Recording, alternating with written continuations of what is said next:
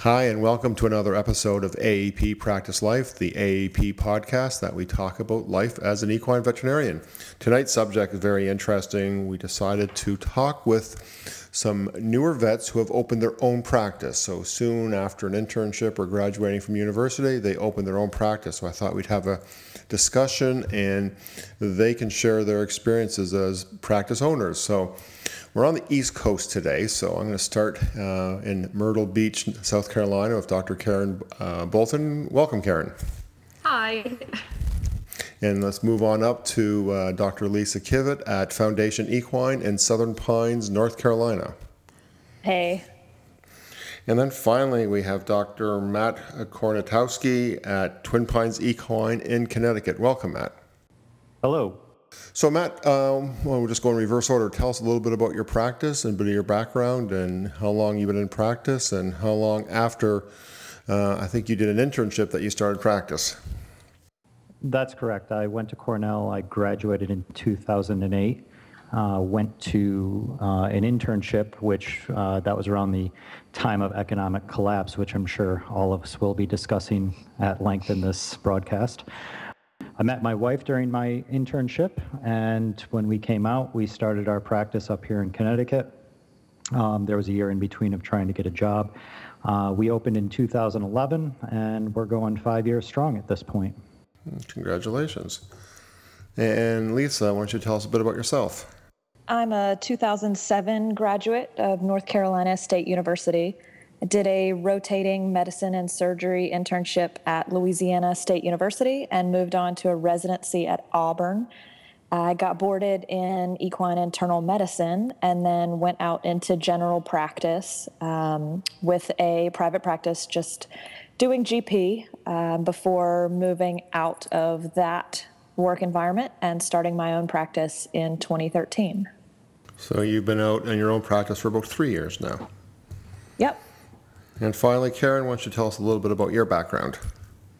I graduated from Ohio State in 2009, and I did an internship at Missouri, finished there in 2010, also at the time of the economic collapse. So, Matt, I'm there with you. That was a very, very hard time to go out and try to find a job. I ended up down here in Myrtle Beach working for another veterinarian who had recently bought this practice. It was more or less a new practice, though, and I was the solo vet down here running it. I bought it 2 years later, so I've been here for about 6 years, and I've owned the clinic for 4 years. Excellent. So, you know, you're all about the same vintage of graduation and pretty similar in terms of how long you've owned the practice. So let's start with you, Karen. Why did you start your own practice? What led you to say, I want to be a practice owner rather than, you know, like most people do, you know, spend years working for another practice and buy into that practice. You all three of you took the big leaps and just said, I'm going out on my own. So let's start with you, Karen. Why? Yeah, I will say I absolutely fell into it. I never had the goal in life of owning a practice, but obviously you never know where life's going to take you. So working for the vet that I was working for, he had his main clinic up in Southern Pines in North Carolina, and I was a satellite clinic. And like I said, I was completely on my own. So I kind of built the practice from square one, and I really felt like it was my own at the point at which I asked if he was willing to sell it to me. And I kind of just wanted the freedom to do what I wanted with the clinic, kind of build it into my own baby and buy equipment that I wanted, updated it as needed for how practices really need to be running at this point in time. But I really just wanted, I think, more or less the freedom to turn it into what I wanted it to be and what I knew it could be. And what about yourself, Lisa? Sure. So when I was working in private practice, I think the best way I can summarize it is it was just a toxic work environment, just bad practice culture. I could go on and on, but I wasn't happy. And originally I wanted to own a practice. I left my residency and started working for the practice here in town. Karen and I actually worked for the same practice. I wanted to own, but he did not necessarily, he said he wanted to sell, but he didn't, I guess, necessarily really want to sell. And ultimately, it wasn't the right environment for me anyway. So I had a situation in which my contract did permit me to leave that practice and start my own. So I just made a big leap of faith and jumped out on my own and never looked back. So unlike Karen, it sounds like you had a bit of an entrepreneurial bent before you decided to open a practice. It sounds like you wanted to, that was in your plans all along. It was, yeah. Yeah. So, and how about you, Matt? You and Ashley, why did you start your own practice?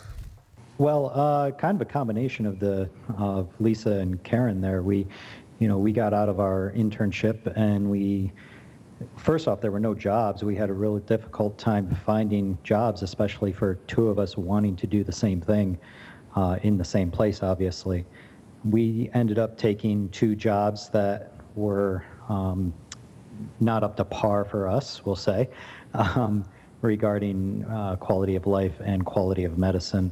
So, as Karen said, we wanted to do it better and do it our own way. So we decided that this was the only way to do it. It's amazing listening to you here, the three of you speak, because my wife and I started our own practice too, 2002. And all the three things that you have said it's resonating with me, because it's very similar to the reasons why we start our own practice too. So I have extra sympathy or empathy rather for Matt and Ashley, just starting practice with your spouse. So we'll get to that later on. So, or maybe you'll answer that. The next question is, so Matt, what have been the challenges you faced having your home practice so far?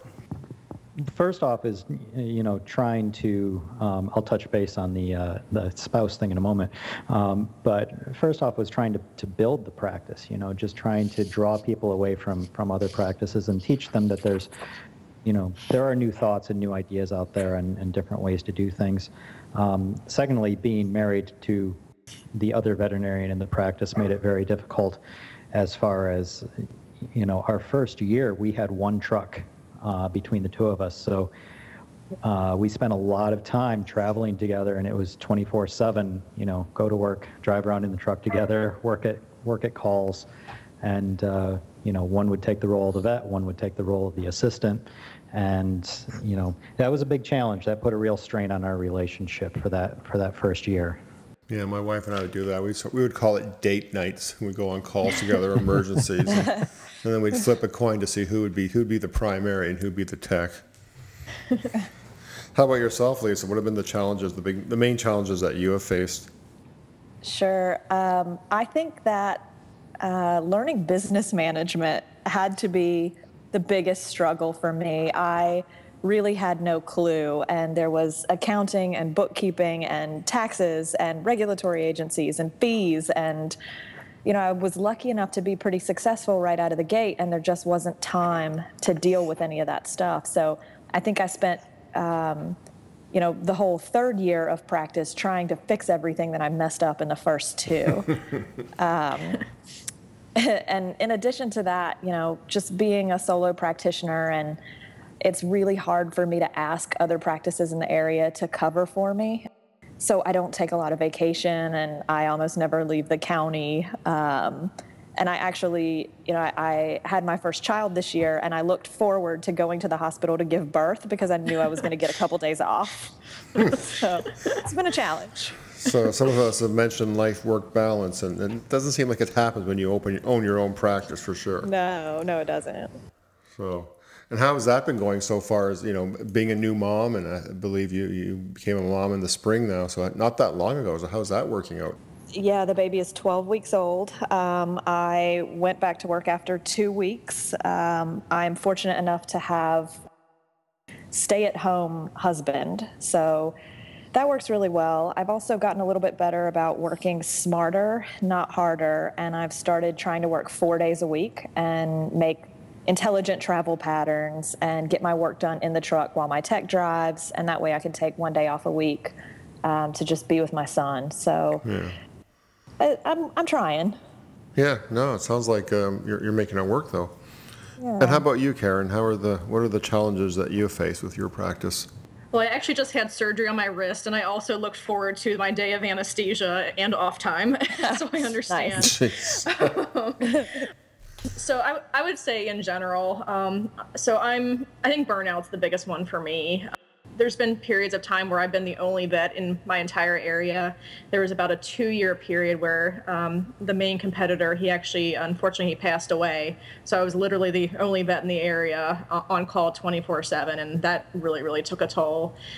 Right now I have another vet who works for me, so that helps out quite a bit with on-call and gives me a little bit more of a break. But start to finish, since I've been here, burnout has always been my number one problem. Of course, finances, I'm sure for all of us, are one of the bigger problems too. I really dislike how seasonal our business is. You know, we get really burned out in the spring, although there's plenty of income, and then in the winter it really tends to slow down, I'm sure for most of us. But probably the other main area where I've run into a few problems is our employees, especially the part-time ones. I think they just don't have as much commitment to the job. I think they don't take it as seriously as a full-time employee, but especially because how seasonal we are, we need part-time employees when we're busy, and we may not need them during the slower times of year. So, but I've been very lucky, though. I have a full-time practice manager that I know Lisa would like to steal from me. I'm trying. I'm going to try.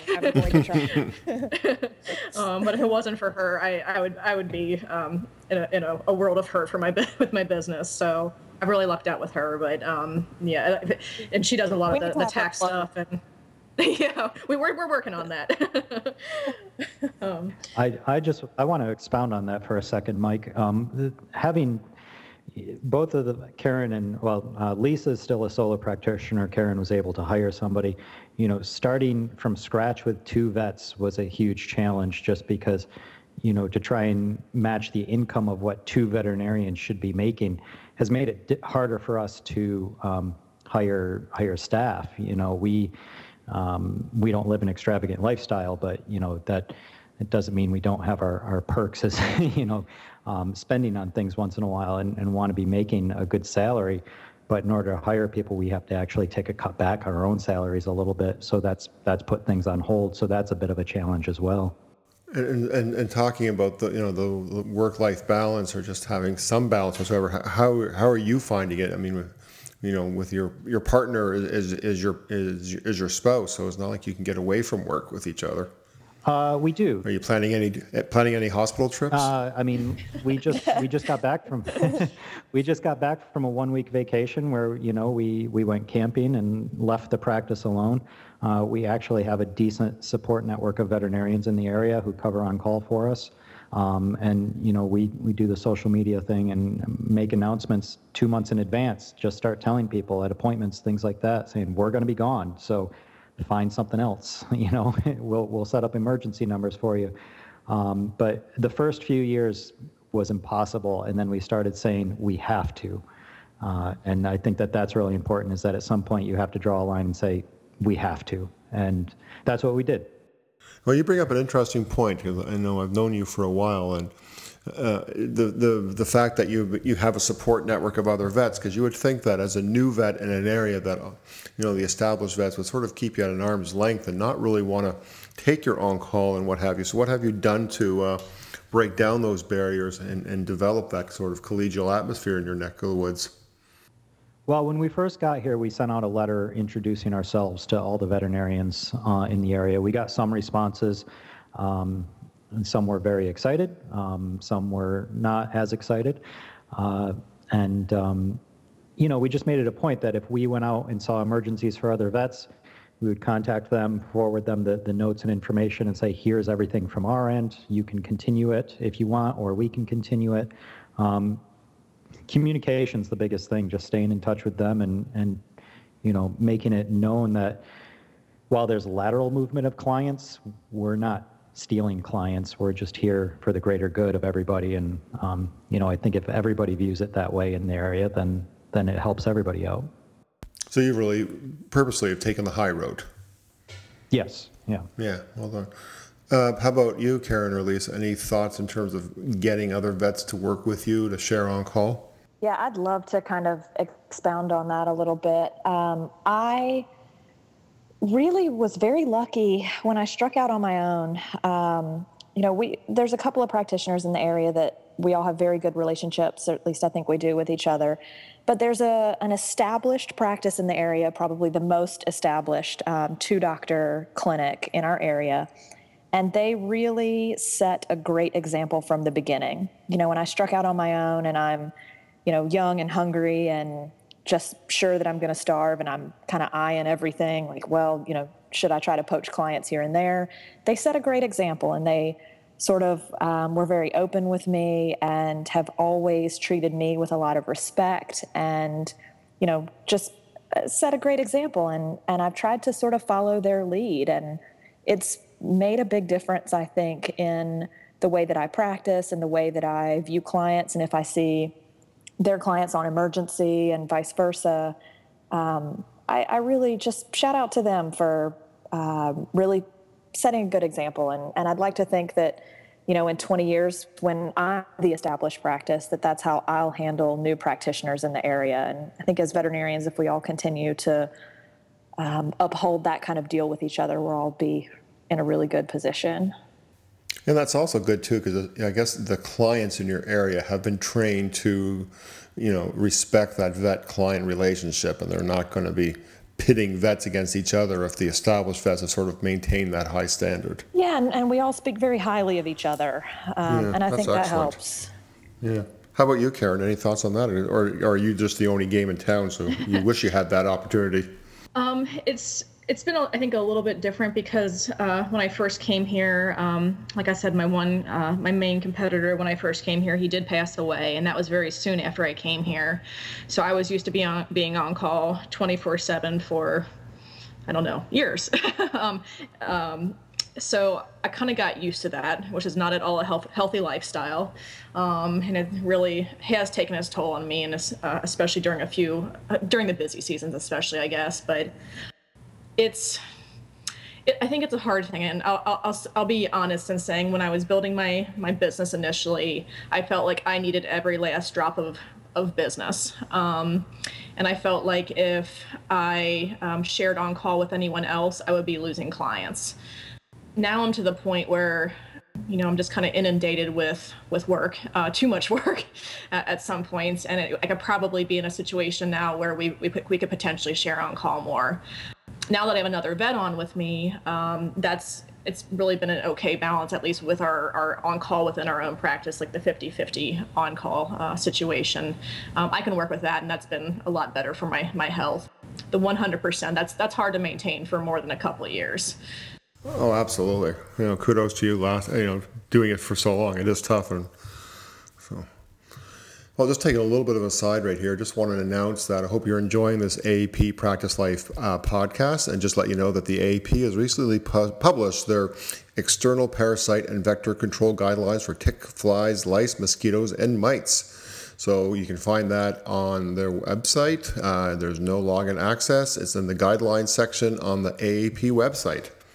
So if we go back to, you know, that famous question is, what would you like to have known now that you, or then that you know now? So let's start with you, Matt. I mean, if you had when you were starting out 5 years ago, what do you wish you knew then? Oh, so many things. Yeah, we got a lot of time, so carry on. My answer too. One thing that came to mind with this question was how hard it was going to be in the first 6 months. You know, we had these big dreams and visions of, you know, hanging up the shingle and phone was going to start ringing and everything was just going to fall into place. And well, we hung up our shingle and the phone didn't ring, you know, not for a little while anyway. So I think I would have liked to have been a little better prepared for that first 6 months than we were. Well, how did you get your first clients? I mean, how did you get that phone to ring for the first time? Well, we opened up in the fall, and a lot of people said to us, why are you opening up in the fall? And I said, well, because we want to get all of our advertising done so that when spring hits, we're ready to go. And so it was a lot of initially paper advertisements, social media. We did a lot of social media blitzes, and driving around to farms and just handing out business cards and introducing ourselves. You know, we had nothing else to do, so why not burn some gas and go say hi to people? So those were the big things. And, you know, while we watched the money trickle down a little bit, I remember sitting there on March 1st and all of a sudden the phone started ringing and it hasn't stopped, so. Well done. How about yourself, Lisa? I think the number one thing that I wish I had known was that you need to get an accountant and a bookkeeper because you cannot do that yourself. I think in the beginning I was just trying to save money, and so I thought that I could, you know, potentially try to do this myself. And then all of a sudden I'm busy and it's a year in and I have no bookkeeping, and I don't know how much money I've made, and it was a mess. I've spent entirely too long trying to undo all of that. So you would be better prepared and have that kind of financial support network for you.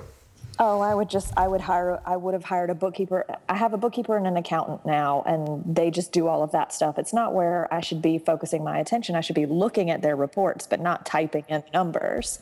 Sure. And I really wish I hadn't tried to do that. The other thing I wish I had known is just how fleeting clients can be. They come, they go. It's inexplicable. There's no reason to worry about it. They're gone for no reason. They're back for no reason. It just isn't worth fretting about. That's a really good point.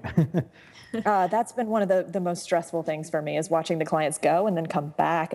But it happens, and it's happened enough now. I'm over it. Yeah. You think you're doing such a great job and you're such an honest, ethical vet that they should just be with you forever. And they're like, what happened? They just disappear for no reason. Yeah. You find yourself saying, what did I do wrong a lot? And you really weren't the problem at all. Yeah. Right. I mean, had the same problem today, actually, with a client. Oh, man. And you'll never know. You'll never know what happened. The other thing I wish I had known is don't give discounts to your friends, because that only goes poorly. So a question I have for you, because your experience is similar to mine. When we were starting our practice, I was doing all the bookkeeping at nights. And I remember meeting a classmate a couple of years after we started the practice, and he was asking me, it's exciting to have your own practice. And, what do you think? And what have you missed? And what's been great about it? And I said, honestly, I spend so much time trying to run the business that I'm not spending enough time learning to be a vet. And especially in your first few years, you really want to spend as much time being a vet. So do either of you, have any of you found that problem, or was that just my issue? I certainly, I find now sort of the clouds have parted in year 3, and I've hit a stride, and I have certain tasks delegated out, everything flows, and I have time again to read a journal article and find out all the things that I missed in the last 3 years. And I miss keeping current. I've missed becoming a better veterinarian. I ignored that for too long. Yeah, I really lucked out with my practice manager. She actually went to college for equine business management, and she was like born for this role, luckily. If it wasn't for her, I mean, I don't think my business would be anywhere near it was. And she took a lot of the stuff that Lisa was dealing with when she first started hers. My practice manager's name's Megan, but Megan dealt with a lot of that stuff, like paying the bills, keeping in contact with the accountant, just all the bills. The bills just never end. The taxes. And luckily, she was able to take care of a lot of that, and I was kind of able to sit back and just be the vet initially, which was definitely nice. So to get to you to answer the question, I mean, is there anything that you wish you knew then that you know now? So you started your practice 4 years ago. Actually, I also have written down here so many things.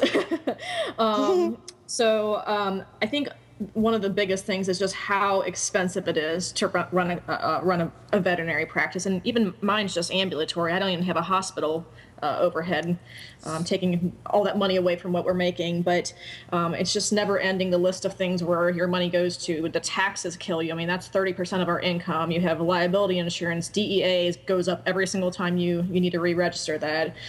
Health insurance. You have your state licenses, your state-controlled substance licenses, benefit. I mean, it just never ends. And I think if I would have, I guess, known what I know now, I would have started out my pricing higher, to put it simply. And it's just, I mean, we can't survive long term if we underprice our services. And I think now I appreciate just how expensive it is to run it. I think the other thing is I think emergency fees especially is where I've started increasing my prices to. I also didn't respect my own time initially, and you feel bad for clients. You don't want them to pay a lot of money, but then again, the on-call is literally killing you, especially during the busy seasons. I think that's one area where recently I've decided to go a little bit higher, and it's making it a lot more worthwhile when you're really running yourself ragged. I think a dumb thing that I really kind of regret in terms of when I very, very first started this was maybe possibly the name of my business, because my business name is specifically Myrtle Beach Equine Clinic, but we're starting to do a lot of non-equine things like goats, and we do some crazy zoo animals, and so it's very specific, but most of our clients are still horses. So I wish maybe I would have tweaked that a little bit. And then my website address kills me too. My website is myrtlebeachequineclinic.com, which is a mouthful, and unfortunately all of our email addresses are attached to that too. So I really wish I would have gone shorter. That's one of my biggest regrets. Actually, that gives you good SEO. That's actually an advantage because you have great SEO for search. Oh, but our email addresses are so long, and we have to give them to people so many times, but. And I think the other thing that I kind of regret a little bit is when I bought my equipment, I bought everything new, and I bought top of the line, which makes for good diagnostics. But I think I would have bought I would have bought used equipment or refurbished. That it's just amazing how much money goes towards those every month, and they rarely pay for themselves on a monthly basis with the type of practice I have. So I'm glad that I have them. I'm glad that I have the technology that I have, but it really sucks a lot of money out of our accounts. Yep, those are the main things. Yes. Yeah, those monthly payments. Yeah.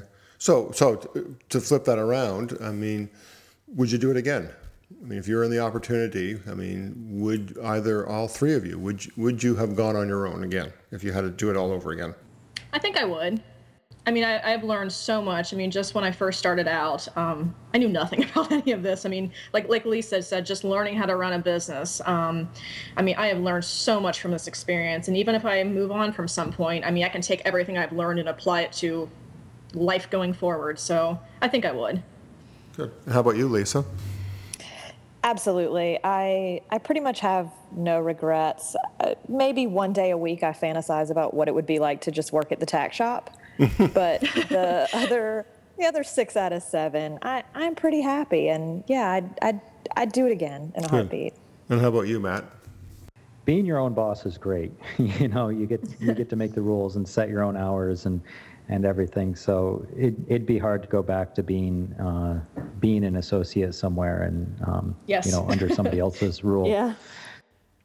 So, but to that, our practice has grown for my wife and I too. We have a number of associates, and the one thing I like, and I'll ask you, this is sort of a random question, is do you miss the collaboration or the collegiality of working with a group of vets on cases or to get input or what have you? What do you say to that, Matt? Very much so. I miss being able to, sit down and talk about, have rounds and go over cases or, just go over a journal article or things like that. I do miss that. But to that extent, the AAEP is such a great resource. If I need help on a case, I've got so many people that I can just send an email to or call up on the phone and say, "Hey, Lisa, can you take a look at this for me?" Or, it's really the AAP networking is really makes that collaboration not as necessary, but the interpersonal interactions are something that is to be missed. Yeah. And how about you, Lisa?